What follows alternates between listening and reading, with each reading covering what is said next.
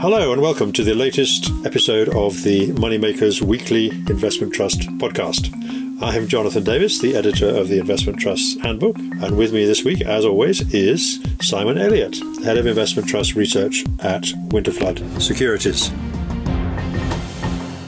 Last week, Simon, we spent some time talking about the rather remarkable gyrations in the market that we've seen, particularly around technology shares and indeed Scottish Mortgage, the largest investment trust in the whole investment trust sector, and one of the great success stories of last year. This week, it's been a similar story, but the direction of travel has been rather different, I think. That's right. Yes, it was a better week for investors in the investment companies sector. Uh, we'll end up about 3% or so, and that's ahead of the wider UK market. The FTSE All Share is going to end up the week about 2.1%. We've also seen the sector average discount narrow. It started the week probably about 5.5%, and it'll end it nearer to 3%. Though, just to put some context on that, at the start of this year, it was probably nearer to about 1 1.5%. So, although the kind of headlines are good for investment companies, it's fair to say that markets do remain uh, jittery, and there's obviously good reason for that in terms of the bond market volatility uh, and the impact that that's having on the technology sector and high growth stocks. Clearly, there's a view out there that uh, things such as Joe Biden's $1.9 trillion pandemic relief bill um, uh, is going to lead to higher inflation than expected. But what that means for the investment company sector, as you've alluded to, is quite a lot of intraday volatility, and it's probably best to look at Scottish Mortgage uh, Investment Trust. Again, it's been a real uh, roller coaster week for the share price of that particular investment trust. It's probably had about a 20% swing this week in terms of intraday trading. On Monday morning, um, it dipped as low as £9.50 a share, uh, and then at one stage it uh, bounced off at £11.86 before closing the week on 11 pounds 48p. So it's up, it's in positive territory for the week, up about 13%, which is obviously better than the 10% fall it saw in the previous week though, as I said, still a lot of intraday volatility. Indeed, and that's obviously uh, bouncing back after two very torrid weeks. I think it's fair to say. Have we seen a lot of trade in the in the shares? What's been really behind the headlines of those moves? So, who's been buying and who's been selling, and what do you think the outlook from here is? Um, the answer is yes. There has been an awful lot of trade in the shares, and again, just to put uh, some numbers to that, on Monday, I think we saw shares uh, to the value of probably about 180, 190 million pounds traded in one day alone. So uh, the market makers in SMT, as its uh, ticker is known, was certainly kept busy that day.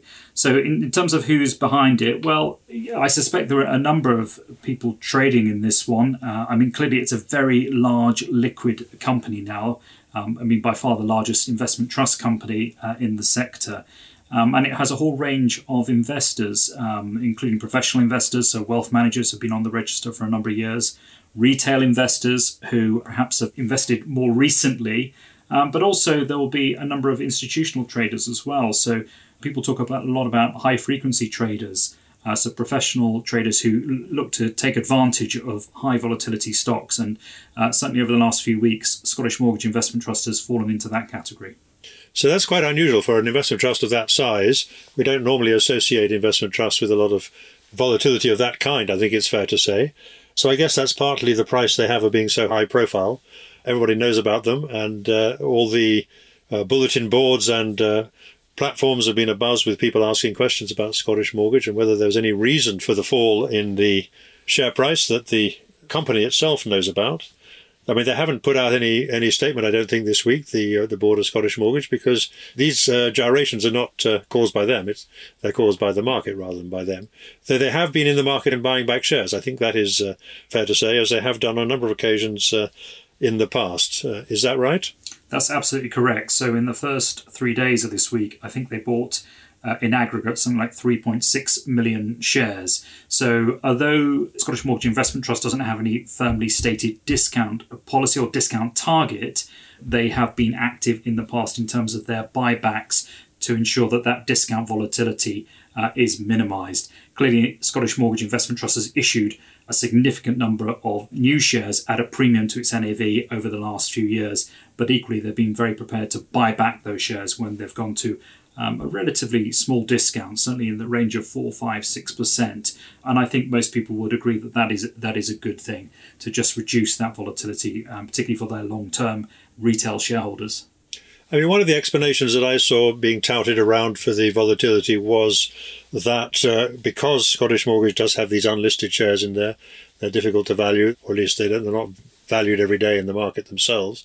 Do you think that was a factor, or is it more to do, just as you say, with all the traders and, the, if you like, the speculative money coming into the stock after such a such a large fall?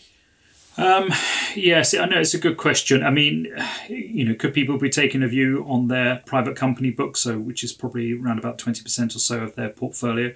It's possible, but equally, there's been a lot of talk about the uh, high growth technology shares, about the strong run that those companies have had, particularly into the end of last year, and for some investors particularly institutional investors, they might want to take a view on that. And one of the ways that they could do that, maybe possibly taking uh, shorts out against Scottish Mortgage Investment Trust, that would not be unheard of. We have seen that before, relatively fleeting.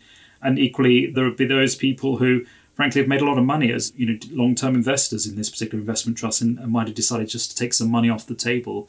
Um, that they thought that perhaps valuations got a little bit ahead of themselves. I mean, I'm, I'm sure the vast majority of investors in Scottish Mortgage and indeed the investment team themselves will be taking a long term view and taking the view that actually, despite the noise in the market over recent weeks, that the fundamentals of the companies that they're backing still remain very, very strong. You know, incredibly strong growth prospects over a long period, um, and they'll be looking through this.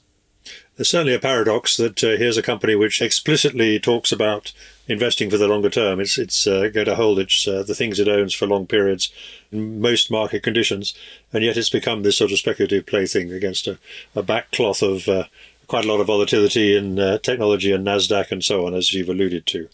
So, been very interesting week for Scottish Mortgage. I guess the fundamental point here, though, is that nothing much has changed as far as we know in the portfolio of the investment trust itself, other than its recent decisions to reduce its holdings in uh, one or two of its more high profile names like uh, Tesla and so on.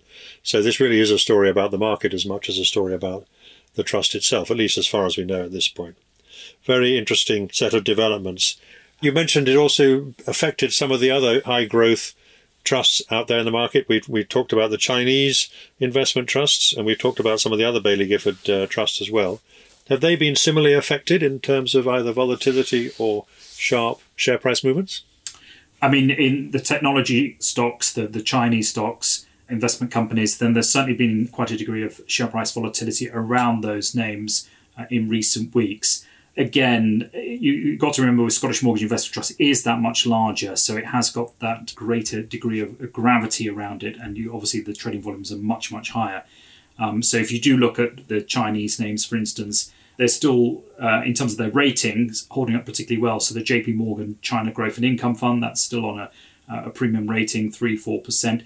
The Baillie Gifford China Growth Trust on a 14% premium. And the Fidelity China Special Sits not too far off NAV. So, despite that share price volatility, those uh, ratings are still holding up pretty well. And I guess in terms of style effects in the market, we haven't talked much about the effect of commodities and so on, but we have seen quite a significant movement in oil prices and also in some of the energy trusts, not the renewable energy trust so much, but things like the uh, BlackRock Energy and Resources income, for example, they've been reflecting the fact that commodity prices have been rising quite strongly. They're all part of this uh, narrative of uh, higher growth coming around the world, which is obviously one of the things that's upset bond market investors or appears to have done. So we haven't talked about them, but uh, they've been some quite significant movements in those kind of uh, trusts, have they not, recently?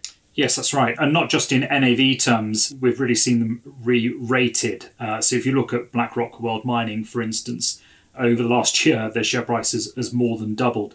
But just over the last few months, they've moved into a premium rating. And in fact, they made an announcement not long ago. In that particular case, that they would look to get uh, powers from shareholders to be able to issue shares at a premium from Treasury. They've been bought, they've been buying back shares over a number of years. They've built a number of shares up in Treasury, and they will look for permission to issue those out to the marketplace.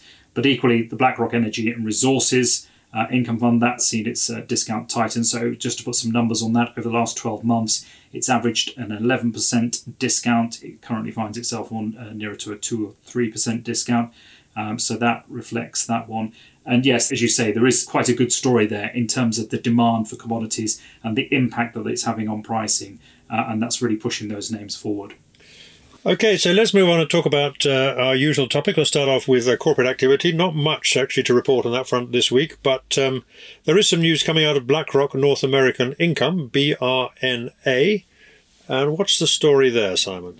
This one actually um, came out on Friday last week, so actually when we were recording the, the preceding podcast. But basically, the board of this uh, investment trust company and BlackRock have decided to implement a review of the fund's investment policy and its objective. And this reflects the views of uh, several shareholders, and they're going to make an additional, a further announcement uh, once the outcome of the review has concluded. Now, as you will know from your experience as a non executive director, reviews happen all the time, but the fact that they've come out and told the marketplace that they're looking to do this, I think reflects a number of things. Clearly, it's been a difficult period for uh, a US equity income mandate, as we've discussed before, the US uh, market has, has been driven by a very narrow set of uh, stocks of companies, and they invariably do not fit into a US equity income type mandate. So, in the case of BlackRock North American Income, they have lagged uh, the S&P 500, although only slightly behind their own benchmark, which is the Russell 1000 Value Index. The other aspect of this particular uh, investment trust is that it sells upside through call options in order to generate additional income. Um, so that means obviously when the market rises, uh, it tends to act as a bit of a headwind. But despite this, its dividend hasn't been covered for the last few years. So perhaps it was not one that most people were expecting necessarily. Uh, to see a review uh, announced. But the fact that the board have um, made this public announcement, it allows them to have very open discussions and have quite a wide ranging review in terms of the future direction of this company. I think the, probably the last point to mention on this is that the shareholder base um, is predominantly in the hands of wealth managers.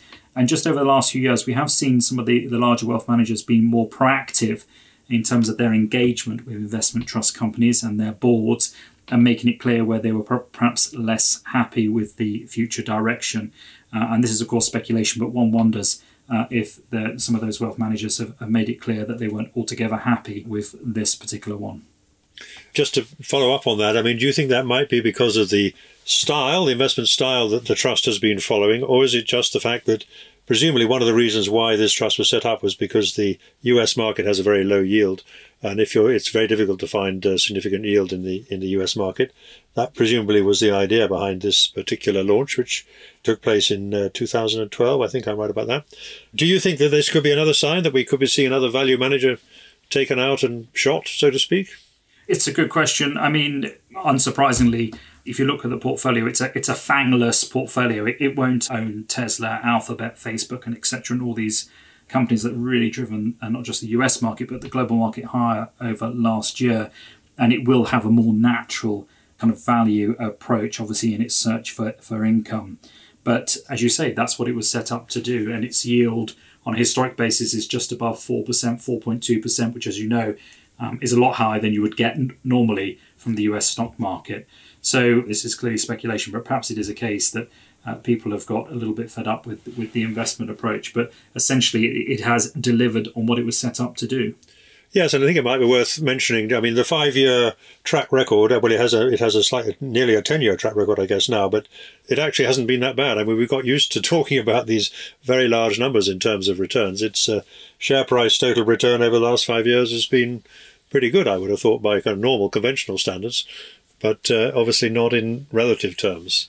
No, that's right. So over the last five years, the NAV total return um, they're up about seventy nine percent, which, as you say, is not a bad return at all. However, if you look at the S and P 500, which is probably the index most people will uh, refer to in terms of US equities, that's up 121%. And again, you know, as mentioned, that's going to be driven by a very small handful of high growth technology orientated stocks. Yes, it is. A, it is another reflection on this extraordinary period we've been living through. I think that we regard uh, that kind of performance as definitely subpar. Let's move on and talk about fundraising. Obviously, volatile markets in certain sectors, but the fundraising goes on in others where there's less volatility and indeed lots of demand. I wonder where we should start. Let's uh, start with Aberdeen Standard European Logistics Income. Bit of a mouthful. ASLI. What's their story? What are they looking to do? So they're looking to raise additional capital. They're looking to issue about 18.5 billion uh, new shares, which is the total remaining authority that shareholders granted them back in the AGM last year. Um, effectively, they're looking to use the proceeds to complete a recently constructed Polish warehouse, which has been valued at 28 million euros, and they will uh, make this issuance through a book building process through uh, a number of investors. Um, it's going to close on the 12th of March. Uh, and basically, the, the price of this will just be in excess of the latest NAV per share. So then those new shares will start trading on about the 16th of March or so. Yes, I just noticed that's another one which is going to be using this platform called Primary Bid to try and attract uh, interest from private investors. We've talked about that as a concept of how uh, companies might find it more useful or perhaps easier to raise money from private investors. Just mention that in passing. Interesting trend to watch uh, after that uh, review by Lord Hill last week, which had something to say about that. Uh, let's move on to Chrysalis Investments. This one we've talked about as well a lot over the uh, last few weeks. Uh, what's going on there? Yeah, and, and, you're absolutely right. It's one that's actually performed very well over the last few years, really. And they've announced that they're looking to issue uh, some new shares. Initially, they're looking at about 117 million new shares at about 205p per share. Although they've made it clear that the size of that issue can increase up to 146 uh, which means that they're looking to raise up to 300 million pounds.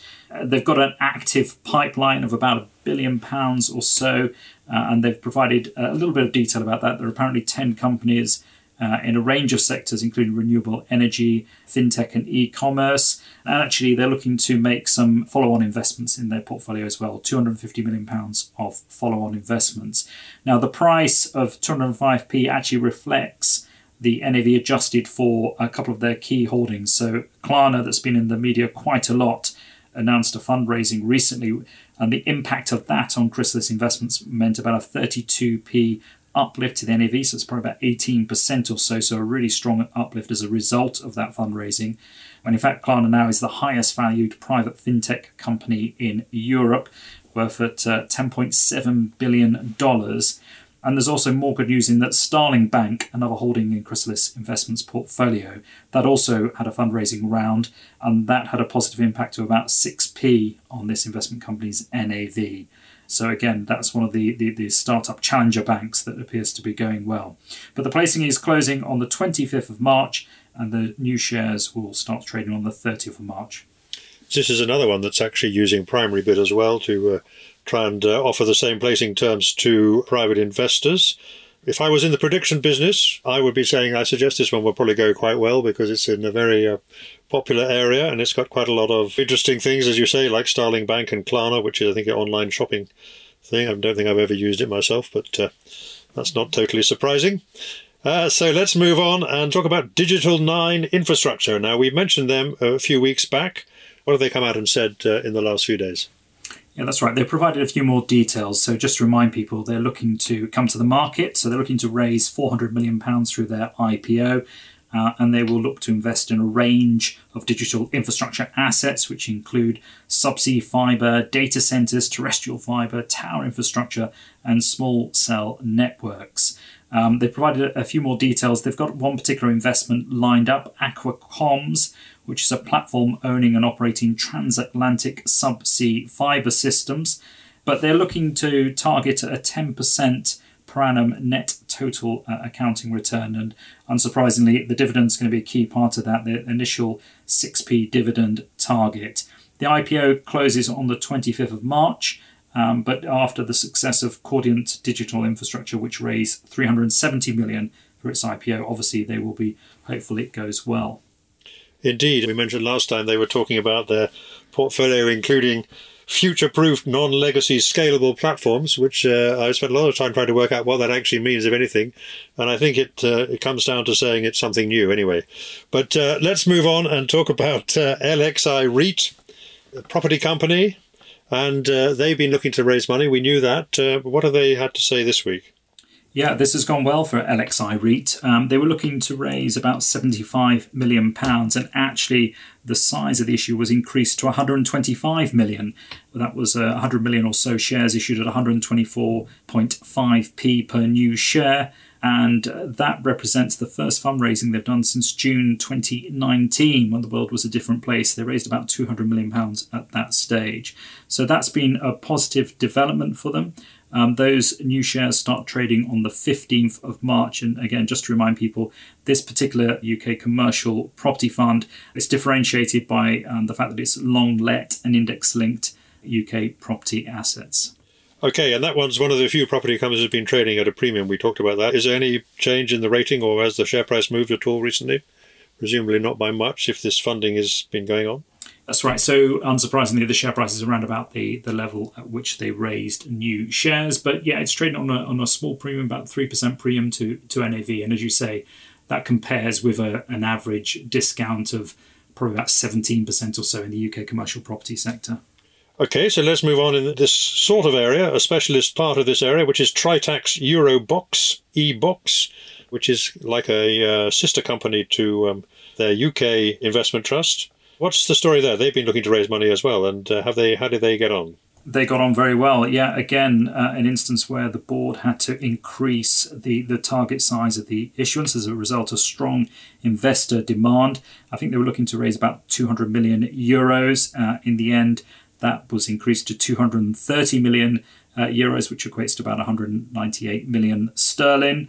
So 193 million new shares issued at about 103p and they have started trading uh, on Wednesday. Uh, of the week just gone. So, um, despite the increased size of the issue, applications exceeded the total number of shares to be issued, and therefore they had to uh, go for a scaling back exercise. How does that normally work, a scaling back exercise? Obviously, it means that uh, there's more money chasing the number of shares on offer. Is it always done on a proportionate basis, or is it, uh, you know, the largest uh, applications do better? What? How does that normally work? It's more an art than a science, to be honest. Um, I mean, invariably, it's in the hands of the broker who's involved. There will be some kind of prorating element to it, but it might be uh, just to kind of balance numbers up. There might be some that do slightly better than others, but ultimately, if people have, have been happy to uh, get involved in a new issue, that you, you want to kind of uh, do right by them, look after them. You don't want to discourage them exactly by rejecting them. Exactly. Yeah. yeah. Okay. So let's move on to talk about uh, results. And the first one we might talk about actually is the sister trust of Tritax Eurobox, uh, which is called Tritax Big Box REIT BBOX. They've had the annual results out for last year. and they're in the same sort of business, obviously. And how did they do? Yeah, a good set of results for Tritax Big Box. Uh, these were the annual results to the 31st of December 2020. Basically, uh, their EPRA NTA uh, share was up about 15 16% in that year, and they generated a total return of 20%. The portfolio value increased by 12%. Uh, so it was all positive. Uh, in addition to which, the, the fund has near term development um, pipeline of about 10 million square feet across 12 sites, which sounds like quite a lot to me, uh, of which 74% had planning consent at the year end. Uh, perhaps it's not a great surprise given the area of the market that they find themselves that 99.4% of the 2020 rent was actually collected last year, uh, with all arrears expected to be received this year. Though it's worth noting, actually, with this one, um, despite the fact that the earnings per share was actually up about 8% or so in the year, that the, the dividend level was down slightly. Um, it totaled uh, 6.4p, so it's about 7% down on the year. And that's a reflection of the fact that in the first three quarters of last year, the board reduced it down a little bit. And that was obviously in light of the pandemic and the uncertainty they had at that time. But the final uh, dividend in respect of last year, so Q4 dividend, um, has actually gone back in line with the pre COVID rate. And uh, the intention, I think, is to kind of build that dividend up as they move forward. What is the yield on that uh, particular trust, and, and, how does that compare to the yield on the Eurobox uh, trust? Yeah, so the yield on Tritax Big Box on a historic basis is 3.5% at the moment, uh, which bizarrely enough is actually exactly the same for Tritax Eurobox uh, at present, so uh, not an awful lot between them. Let's move on and talk about some more results then. Let's start off with uh, EP Global Opportunities Trust, EPG. They've had some annual results and uh, tell us about them. They're managed by Edinburgh Partners, hence the EP, which is a uh, boutique Scottish investment uh, management company, now part of Franklin Templeton Group. That's right. So EP Global Opportunities had its annual results out for the 12 months to the end of December. A tough period, really, for EPG. Its NAV total return was negative for the year. It was down about 1%. And in share price terms, they were down about 6% as their discount widened from about 3% to 8%. Uh, in addition to that, the revenue per share was down 39%. So they had 4.9p per share. Um, but they're actually looking to have a full year ordinary dividend of 6p per share, and that's uh, in line with the previous year uh, using revenue reserves. So, really, the story here um, we talked about the, the difference between growth and value.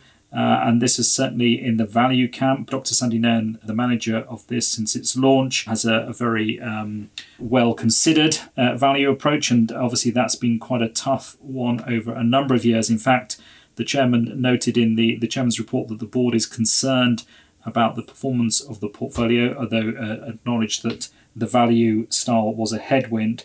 Um, the manager is also quite cautious at the moment. So at the end of the year, 13% of the assets of this fund were actually in cash, uh, and 9% were in US Treasury inflation protected bonds. So tips basically as they're known. And the portfolio is very different to that you'd see for most global investment trusts. So the US weighting is only about 4% or so at the moment, with quite a skew to Europe 23%, Japan 22%.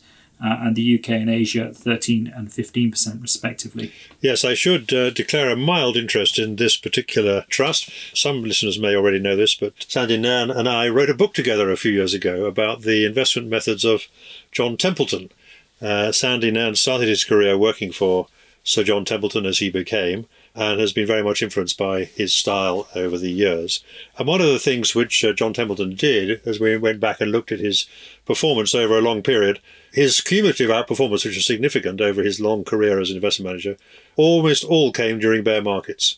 Uh, like many good investors, his uh, outperformance was entirely due to his ability to dodge bullets during bear markets.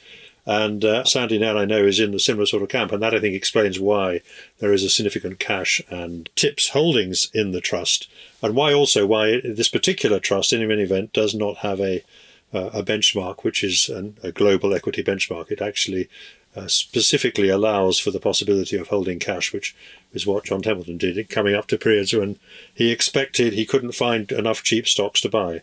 So I think that's probably Sandy Nairn's view. He's very concerned about the high level of valuations in markets and by implication must be expecting some kind of setback in due course. So I think that explains to a certain extent why his portfolio is so different, as you pointed out, to everybody else's in that sector. So there's an interesting story developing there, though. Let's move on and talk about um, F&C, the oldest investment trust in the UK. It's been going since 1868. We talked about Alliance Trust, which started the same year last week, and uh, this week we've got their results and how have they performed? Yes, broadly in line, basically, uh, in NAV terms at least. So, this is the annual results for the year to the 31st of December. NAV to return, they were up 12.3%, and that compared with 12.4% for the FTSE All World Index. Not quite so good in share price terms, um, they were up 4.6 and that's a reflection of the fact they moved from a, a premium of about 1.5% out to about 5% discount in the year. But uh, in terms of the parts of the portfolio that performed well, private equity had a good year, whereas what they call global strategies uh, underperformed a little bit, as did their emerging market experience. But it's an interesting update uh, from Paul Niven of BMO. He's been responsible for this uh, investment trust for a period of time, uh, and he kind of made the point that actually they've leveled up between the, the growth and value bias, obviously um, seeing some kind of rotation down the track. It's also worth noting that uh, the dividend for F&C was increased. It was up about 4% year on year to 12.1p, and that represented the 50th annual uh, increase. Um, and the other thing is that they're making quite a big point of the ESG as part of the investment process. And in fact, the board have made a, a commitment to transition the portfolio to net zero carbon emissions by 2050 at the latest. Okay, well, that's very interesting the way they're approaching that. Um, I mean, F&C and the Alliance Trust used to be the two largest uh, conventional equity trusts or broad market trusts in the investment trust universe long before Scottish Mortgage came along and overtook them. But how have they been performing relative to their peer group? And is uh, which of them has got the bragging rights at the moment? Yeah, you're absolutely right. Probably Alliance Trust, F&C, and I think we're going to go on, come on to talk about uh, Witan. Um, these are all very long-standing uh, investment trusts. In the case of F&C, over the last five years, they're up 96% on an NAV total return basis. Uh, and uh, according to the numbers I have in front of me, Alliance Trust are just ahead over that period, up 97% over the same time, uh, whereas Witan a, a, little bit behind uh, on 75%. And we can talk about the reasons why that might be the case shortly. Okay, well, let's go on to talk about Witan. They also had their annual results out, so uh, directly comparable period, though I see they have slightly different benchmarks. How did they get on in 2020? They had a tough year, basically. So, again, it's exactly the same period. Uh, the year to the 31st of December, their NAV total return was up about 4.2%, and that compared with 9.5% for their benchmark. And in share price terms, uh, the total return was up 2.7%. But really, it's uh, to use a football cliche, it was a game of two halves. They they got hit pretty badly in the sell-off about this time last year, and in fact, in the second half of the year, they outperformed quite significantly. So they were up 22% in that second half of the year against 12% for their benchmark.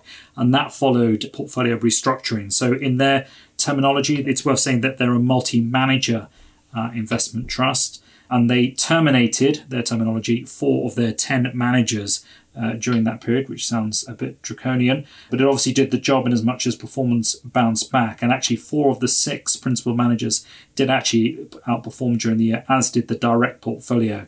So, Andrew Bell and James Hart, the chief executive, and I think the chief investment officer, I think is James's title. Uh, they're responsible for the direct portfolio, uh, which consists of a number of investment trusts and that uh, did very well last year. Um, also on the dividend front, they actually increased the dividend uh, just short of 2% to 5.45p, uh, although that was uncovered. Revenue earnings were equivalent to 3.1p, uh, so they used revenue reserves in order to make that uh, happen. So we can, as you said, compare all three of them, I guess. we mentioned Alliance Trust, obviously, a couple of weeks ago. so we've got F&C, Witan, and Alliance. I guess they would regard themselves as in the same competitive group, if you like, in the same peer group. And you've mentioned the five year performance. How are the ratings of these uh, three trusts? How do they compare? Is one of them significantly different from the others? Uh, no, is the answer. I mean, Alliance Trust probably on about a 7% discount or so, somewhere between 7 and 8. Witan probably a little bit tighter, between 6 and 7. And uh, F&C probably around about 7%. So all much of a muchness. Um, and all of them have over the years pursued quite significant buyback programs as well, which obviously benefits ongoing shareholders in terms of the uh, incremental uplifts to NAVs. But I think they are worth comparing with each other because they are trying to do something quite different from um, some of the more growth orientated uh, investment trusts. And obviously, we talked quite a bit about Scottish Mortgage already. But in all three of these cases, they're trying to be all weather global equity portfolios. So they're really trying to get a balanced approach. So not slanted towards growth or not slanted to value, as uh, EP Global Opportunities certainly is. So, in other words, trying to generate alpha in the parlance of investment management in different market conditions. And is it true to say, I mean, they all have quite significant retail investor followings. F&C and Alliance used to have uh, significant uh, numbers of private investors on their share registers and used to run saving schemes and so on. But are they also uh, uh institutional stock these days? I think if you look at the shareholder register of all three of those investment trust companies, they will be dominated by retail investors, invariably using the platforms such as AJ Bell, Interactive Investor, and, and Hargreaves Lansdown, you're right that the savings schemes work for very large parts of their register, and you know they've all changed and moved around a little bit over the years. But it is a predominantly retail-owned stock. Uh, the wealth managers will certainly own them as well, but it would be I can't think of any obvious institutional investors on those registers. The only exception to that would be those index trackers and, and, and people like that who hold it uh, for the reasons that they're all constituents of the of the FTSE All Share. So, also in the global sector is JP Morgan Global Growth and Income, JGGI, at least that's one of the tickers. Uh, they've only had some interim results they put out, so not directly comparable, but uh, how have they performed? They performed quite well actually. So they had interim results for the six months to the end of December. NAV total return in that time was up about 15% or so, and that compared to 12% for the MSCI All Country World Index. In share price terms, it was even stronger, up 17%.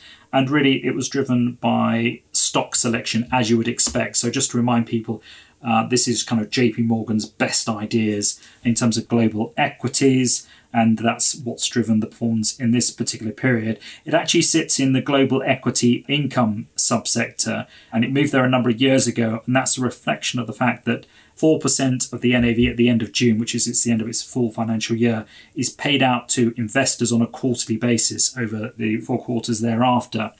Interesting comments from the investment management team. They've tilted the portfolio to industrial and consumer cyclical, and they've been adding exposure to financials. So I think it's this idea of how people are, moving away from growth and trying to rebalance their portfolios, particularly after what we saw last year. Yes, that's been quite a consensus uh, trade, and that's obviously explained some of the ways that different styles have performed in the last few months, particularly since the vaccine breakthroughs were announced. So they're in the global uh, equity income sector formally, but how does their rating uh, compare? Are they uh, more highly rated or less highly rated than the F&C, Witan, and Alliance that we talked about? Yeah, no, it's a good question. They've traded on a, a premium now for quite some time, and, and really benefited from a re-rating after the board of that investment trust company made the decision to adopt an enhanced dividend policy, i.e., this idea of paying um, some of your dividend out of realized profits. So they're trading on a 1% premium. They've issued shares over the last few years and over the last 12 months, in fact, they've averaged about a 1% premium. But that's in line with that global equity income peer group. Not every single investment trust in that subsector is trading on a, on a premium, uh, but you've got names such as uh, Murray International uh, and Scottish American, the Baillie Gifford Fund, uh, and even Securities Trust of Scotland. They're all trading on premiums around NAV. One other thing I noticed in uh, at least a couple of these announcements is the the fact that a couple of these trusts have been increasing their gearing. So they're obviously not in the Sandy Nairn school of thinking that the markets are richly valued. They're actually hoping to benefit from the so-called reflation trade, which has been the dominant theme of the last few weeks. We've seen uh, that reflected. Is there anything more general one can say about levels of gearing at the moment, Simon? Would you say? I mean, just sort of looking back over some recent results, do we see that a lot of trusts have been increasing their gearing? Uh, yes, they certainly have been decreasing the gearing. I think it's a fair comment. I mean, what Sandy Nairn's doing with EP Global Ops, I mean, it does stand out from from the pack at the moment. I think most people seem to be quite happy to uh, either increase their gearing or maintain it at the, the existing levels. I mean, there has been some commentary around overextended valuations, but I think that, that, as you say, the consensus is that it's that's focused on a particularly small subset of the wider market, uh, and that there are opportunities to go for. So this idea that valuations in general amongst equities are high, uh, I don't think that would be the consensus at all. I think it's very much seen as that actually there's a lot of interesting opportunities overall. Yeah, so the general picture coming out of, uh, for example, the PMI surveys, which people follow quite closely as indicators of, of how fast the economy is recovering from the, the virus. We've got the Biden stimulus package, as you say. We've got rising commodity prices and indeed rising bond yields, all of which appear to be suggesting that there is going to be a period of relatively strong economic growth coming, and that should benefit corporate earnings, and therefore that should justify uh, maintaining a, a, a, positive stance going into this year. Well, we'll be to see who's right about that. Let's move on to the UK. We've got Aberdeen Smaller Companies Income Trust, ASCI. What's the story there? So they reported annual results for the end of December 2020. In that time, their NAV total return uh, was down about 4% or so, and that was broadly in line with their benchmark. In share price terms, uh, they were down about 5% or so as the discount widened uh, a little bit. As the name would suggest, the dividend uh, is an important part of this story, and there's a slightly unusual one this. So, in, in revenue per share terms, uh, they were down, as you might expect last year, from about 10p uh, down to 5.6p. But in terms of the dividend that the board decided to pay back to shareholders, they reduced it from 8.25p in 2019 to 8.24p. In other words, uh, a cut, a dividend cut of 0.01, which is unusual. Uh, I think it's fair to say I'm not entirely sure of the rationale for that. I think obviously a number of investment trusts have been hit by uh, lower revenue per share uh, last year for obvious reasons, but most have taken the opinion or taken the move to actually maintain their dividend levels. Um, so that was a slightly unusual outcome. But uh, in terms of the, the performance here, it's Abby Glennie and uh, Amanda Yim, who are colleagues of Harry Nimmo at Aberdeen Standard Investments. They have a kind of quality and sustainable growth bias. Uh, so there will be some overlap with the Standard Life UK Smaller Companies Fund. But it's interesting, actually, in, in terms of the commentary that they provided on what happened last year. They, they made the point that actually most of the holdings in the portfolio did pay dividends last year. Um, it's just that they were at uh, lower levels, but they recognise that it will probably take several years to rebuild that revenue per share up to 2019 levels. Okay, so let's move on now to some overseas trusts. Uh, let's start off with Ashoka India Equity. That's one of a number of specialist Indian investment trusts, AIE, and they've had some interim results. Did indeed. They had interim results for the six months to the end of December. Uh, in that time, their NAV total return was up about 29%, and that compared with 27% for their benchmark. In share price terms, uh, it was even stronger, actually up 39%, uh, as the rating moved from a 5% discount to a 2% premium. So, yes, it's a, as you say, a specialist play, very much based on fundamental uh, analysis of Indian equities. Uh, and looking at companies with growth prospects. And obviously, uh, that served them well in that particular period. So Ashoka India Equity, they would be in the same peer group. But they're sort of, if you like, competing against the Aberdeen and JP Morgan trusts, which are specialist Indians. How do they stack up in uh, in that comparison? Yeah, I mean, their track record is not as long. Uh, they came to the, the market in, in, relatively recent times, but certainly over the last year or so, uh, Ashoka's up 39% in NAV total return terms uh, and that's ahead of the JP Morgan fund, which is up 23%, and ahead of the Aberdeen New India fund, which is up 31%.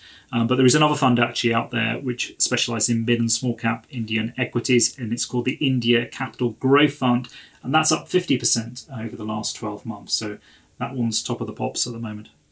Uh, but I think the Ashoka Trust trades at a premium, does it? Or around a premium anyway, whereas the others are on discounts, I think. That's right, yeah. So the, the others are on double digit discounts, probably 11, 12, 13%.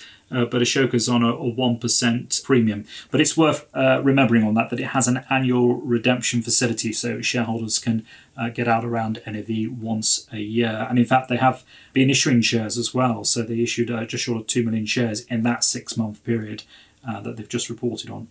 So that particular approach, that strategy, uh, has been working well for them, it would appear.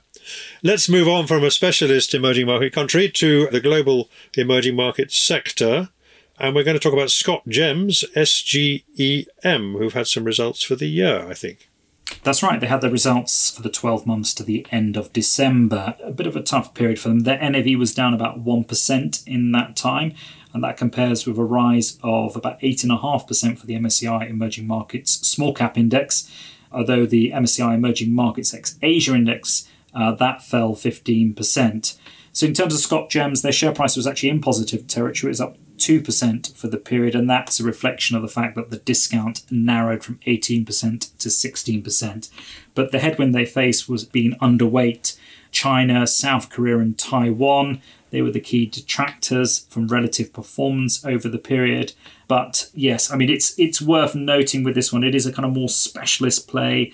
Um, it's a very concentrated portfolio, probably about 35 holdings or so. It is focused on small cap companies, so those with uh, market caps of $2.5 billion or less and it has quite big weightings to India, South Africa, Mexico, and as mentioned, it's not really playing in, in China, South Korea, and Taiwan, which have been the go to markets over the last year. Yes, I think what you said about the index there, the ex Asia index, is a useful reminder that uh, the best performing part of the emerging markets has been in the Far East in Asia for quite a long time. Let's move on and talk about European Assets Trust, EAT, which has had some results for the year. They had their results out for the 12 months to the end of December. Uh, and a decent set of results. The NAV total return was up 22%. That compared with a 19% return for their benchmark. In share price terms, they're up about 17% as the discount widened out a little bit during the year. The dividends are quite a key part of this story. So, um, this has been a long standing arrangement whereby 6% of the NAV at the end of each year is paid out as a dividend.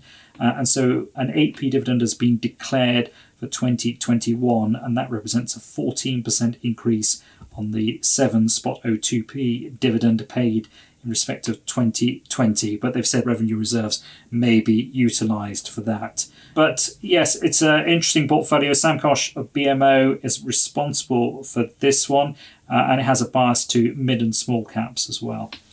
Yes, this one used to be an F&C Europe trust back in the day, before the F&C got taken over by uh, BMO, the uh, Canadian company. Uh, not to be confused with European Opportunities Trust, which is a, a very different animal.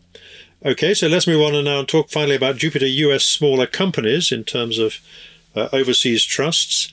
They've had some interim results. We know that there's a manager change coming there. What do the results tell us? So they had their interim results out to the end of December, uh, and in that time, their NAV total return was in positive territory, up 18%. Uh, which sounds good, but actually it was behind the index, the Russell 2000 index, which was up 25%. So underperformance has been attributed to a conservative style lagging a rapid market rise. They also had uh, a significant hit to their largest holding, Palomar Holdings, due to a profit taking. And the manager said, well, there's a lack of exposure to COVID losers, uh, which sounds like something that Donald Trump might talk about. But these were companies that rallied strongly in November. But you're right, there is going to be a changing of the guard with this one. The um, incumbent manager, long standing manager, Robert Siddles, is actually uh, retiring very shortly. And Brown Advisory have been announced, in fact, they were announced at the end of last year as the new investment manager. Uh, following that retirement, and that appointment is expected to become effective on or before the 1st of April. Okay, so let's move on now to the specialist uh, alternative assets funds and let's talk about Foresight Solar Fund. FSFL is the ticker and it uh, does what it says on the tin. They've had some annual results out and uh, how have they done? Yep, they had their annual results out to the end of December. Uh, their NAV was down last year actually from about 103 spot 8p, fell to 95.8p uh, though it was up a little bit uh, in the final quarter of the year. So the story here is that um, there have been lower power price forecasts, which have had an impact on the NAV, despite the fact uh, this was partially offset by a reduction in the discount rate on the UK portfolio. Better news for shareholders is that the dividend, 6.91p, was actually in line with the target. Uh, and the 2021 target has actually been increased by 1% to 6.98p. Cash dividend cover was 1.11 times covered during that time. Um, and about 71% of portfolio revenues are fixed for 2021. But in terms of what happened last year, the generation uh, of power was actually 8% or so above budget as a result of higher irradiation and also the debt levels as well. It's always worth just keeping an eye on the debt levels that these type of funds have in the structure. Uh, gearing's increased from 41% to 45% uh, last year. So, how does that compare to uh, the other solar funds? obviously, there aren't that many of them. There's the Bluefield Solar Fund and a recent relative newcomer, US Solar Fund. How do they compare in terms of rating and uh, and indeed the all important yield? Yeah, so um, the rating on Foresight Solar, they're trading probably on about a 6% premium or so, and they have a yield of 6.9%, which is a pretty decent yield. In comparison, Bluefield Solar, that's on a higher premium, probably on about a 16% premium, but their yield is actually lower, 5.9% on a historic basis. Uh, the US Solar Fund is um, the, the kind of upstart, the newcomer. They're trading on about a 9% premium at the moment, uh, and they're still building up their, their dividend history. So it's not really uh, strictly comparable at the moment. And of course, then there's Next Energy Solar. That's only on about a 2% premium or so at the moment, but their yield is uh, equivalent to Foresight, so 6.9p. So as we've noted before, the, the yields are significant, but the in terms of the ratings, they're not as large as they are on some of the other renewable energy trusts. Quite a few of which have been uh, raising money in, in the last few weeks. Uh, why is that? Do you think? What what's the difference between the solar funds and the and the other general renewable and specialist ones, the wind ones, the energy efficiency, storage, and so on? Yeah, no, it's an interesting question. I mean.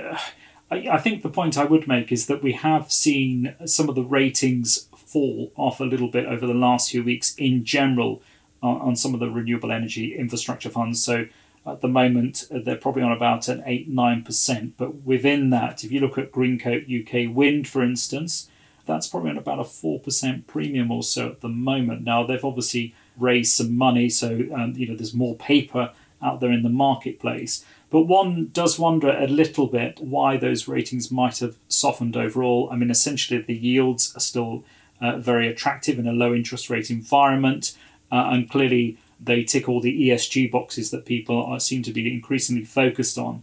And one does wonder whether there is an element of uh, the bond proxies being hit uh, in this environment. There was a lot of talk uh, a number of years ago how these things were being regarded, rightly or wrongly, as bond proxies. Uh, and we have seen some of these premium ratings just uh, disappear a little bit. Okay, so essentially they are now almost, well, in those cases at the moment, they are making themselves available as yield offerings. Uh, but it may be that the yield is just about all you get at the moment. Uh, uh that uh, suggests that would happen if the bond yields continue to rise and there's this pressure on on uh, on the ratings. You may not actually get quite as much uh, capital uplift as you would have done before. But again, it might be an opportunity to have a more attractive entry point into these things if income is what you're looking for. We don't make recommendations on this program, but do you think that's possible once this fundraising cycle has gone through? Do you think that we're actually going to find people coming back into these things again? I think what I would say is that as an asset class, it's a very interesting area, and it's an area that doesn't look like losing any momentum anytime soon. There's clearly a huge amount of demand for renewable energy infrastructure type plays, and there's a limited amount of supply. So I think while those conditions exist, the following winds for the asset class remain very strong. Indeed. Okay, well, that is uh, pretty much all we have time for this week, apart from one little footnote, I think, which we have to mention just out of sense of continuity. We have to mention that, uh, perhaps no doubt in response to what we were saying a week or two ago, probably, that the Hipgnosis Songs Fund, our friend at Song, the music royalty company, now with competitors in the shape of the Roundhill Fund, they are holding a online workshop, which will uh, shed a bit more light, perhaps, on the way they calculate their returns and how they go about choosing their investments. Is is that right? That's absolutely right. Yes, a discussion of alternative performance measures, as well as an insight into their song management and revenue maximization strategy. Tickets are selling fast, apparently. I'm sure if you look on their website, you can find the registration details. Indeed, and obviously uh, there has been some pressure, as you said, for them to uh, to say a bit more about the numbers that underlie their business proposition in the face of competition for funding. Uh, and that will take place, I think, uh, next week. So uh, we can't, I suppose, pass this particular week without noting that it's the one year anniversary of the, uh, not of this podcast, that comes shortly, but uh, of the uh, pandemic and the, the low point in the market. It's been quite an extraordinary few months. And let's hope that the news from a year from now is just as much about recovery as it has been over the last 12 months, which has been certainly one of the more uh, dramatic years we've had in terms of uh, market behaviour and indeed of performance from investment trusts. So we'll look forward to talking about that as we go forward. Thank you, Simon. Thank you. This has been a Moneymakers Investment Trust podcast. These podcasts are independently produced and edited and are available on all leading podcast channels. You can sign up on the Moneymakers website, www.money-makers.co, to be notified every time a new podcast is available. The website also has details of how to join the Moneymakers Circle, our premium content subscription service, offering more interviews, portfolio updates, and market commentary. Thank you for listening, and please keep safe in these difficult times.